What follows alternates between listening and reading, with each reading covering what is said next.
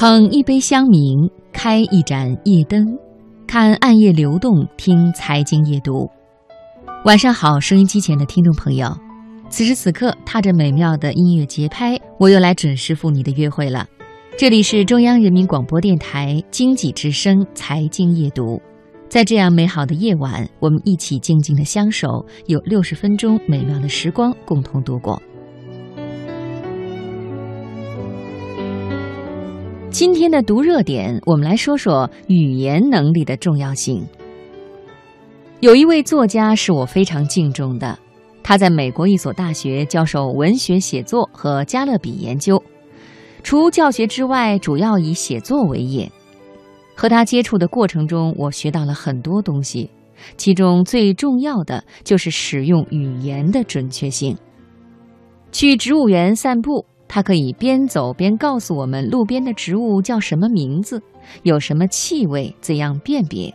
每次提到某个信息，说之后发邮件，他都一定会拿出本子记下来，回家后立刻就发。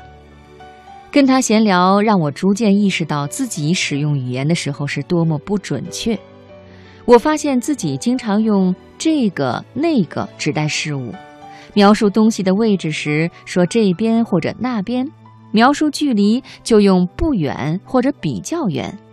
而每到这个时候，他都会让我解释清楚到底是哪个，到底在哪边，到底有多远。然后我注意到他在描述东西的时候都会说得非常准确，很少用代词，很少有歧义，甚至在蛋糕店里看到不知道名字的蛋糕，都会问清楚它叫什么，怎样拼写。想想自己有时候见到不认识的词都懒得查一下，有时候说不清楚事情就干脆放弃不讲了，有时候觉得没必要什么东西都知道名字，反正当面一比划或者用手一指，别人就能明白了。但现在想来，自己写作水平不能很快提高，词汇量不见增长，这真的是没办法怪别人啊。之前学英语到处找方法、找技巧，殊不知捷径就在于这种日常的积累和准确使用语言的意识。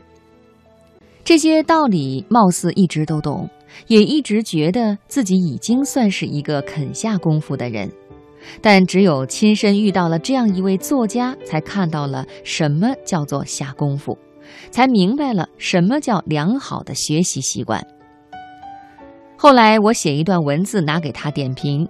本来以为已经写得很清楚的地方，居然也被找出很多歧义。之前往往抱怨为什么我写的已经这么清楚了，别人还是不明白。但那次被挑出问题之后，才真正明白了什么叫读者意识。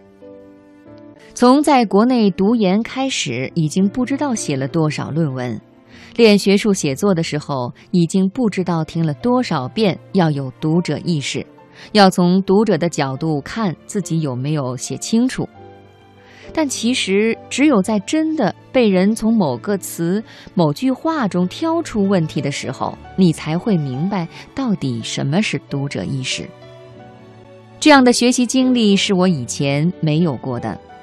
平时，即便有人说我写的不清楚。也很难有这样的机会告诉我为什么不清楚，哪里不清楚，怎样才能更清楚。能给出这样精准的反馈，需要的不只是耐心，更需要的是足够强的表达力和解释力。我记得高考报志愿的时候，准备选英语专业，一些人提出质疑，说英语不过是一个工具，干嘛要把它当专业呢？虽然我当时有明确的方向，但无力解释。后来也常常见到有人郁闷，觉得现在的大学毕业生人人都会说英语，英语专业的学生根本不可能有什么优势可言。现在我终于明白了，英语的确是工具，但恰恰是这个工具，如果你掌握得好，可以给你打开很多扇大门，通向很多世界；如果掌握得不好呢？就没有办法准确地表达自己，表达不出来，就不能让别人领会你的意思，就没有办法做成自己想做的事情。在英语世界使用英语是这个道理，在中国使用中文也是一样的道理。看上去人人都会说中文，人人都会写汉字，但是事实上，会用中文上街问路，还是做公共演讲；会用汉字聊 QQ，还是写文章，这是有天壤之别的。能够准确地表达自己，并让别人明白你的意思，这件看起来简单的事情，不是随便就能做到的。可以不夸张地说，在现代社会里，使用语言的能力，很大程度上能够决定一个人的发展潜力。很早之前就有老师告诉我们，辩才一定是人才，不是说人人都要当作家或者以文字工作为业。但不论是口头表达还是书面写作，能够找到合适的词汇和表达方式，传达自己想要传达的信息，是在现代社会立足必须的一个能力。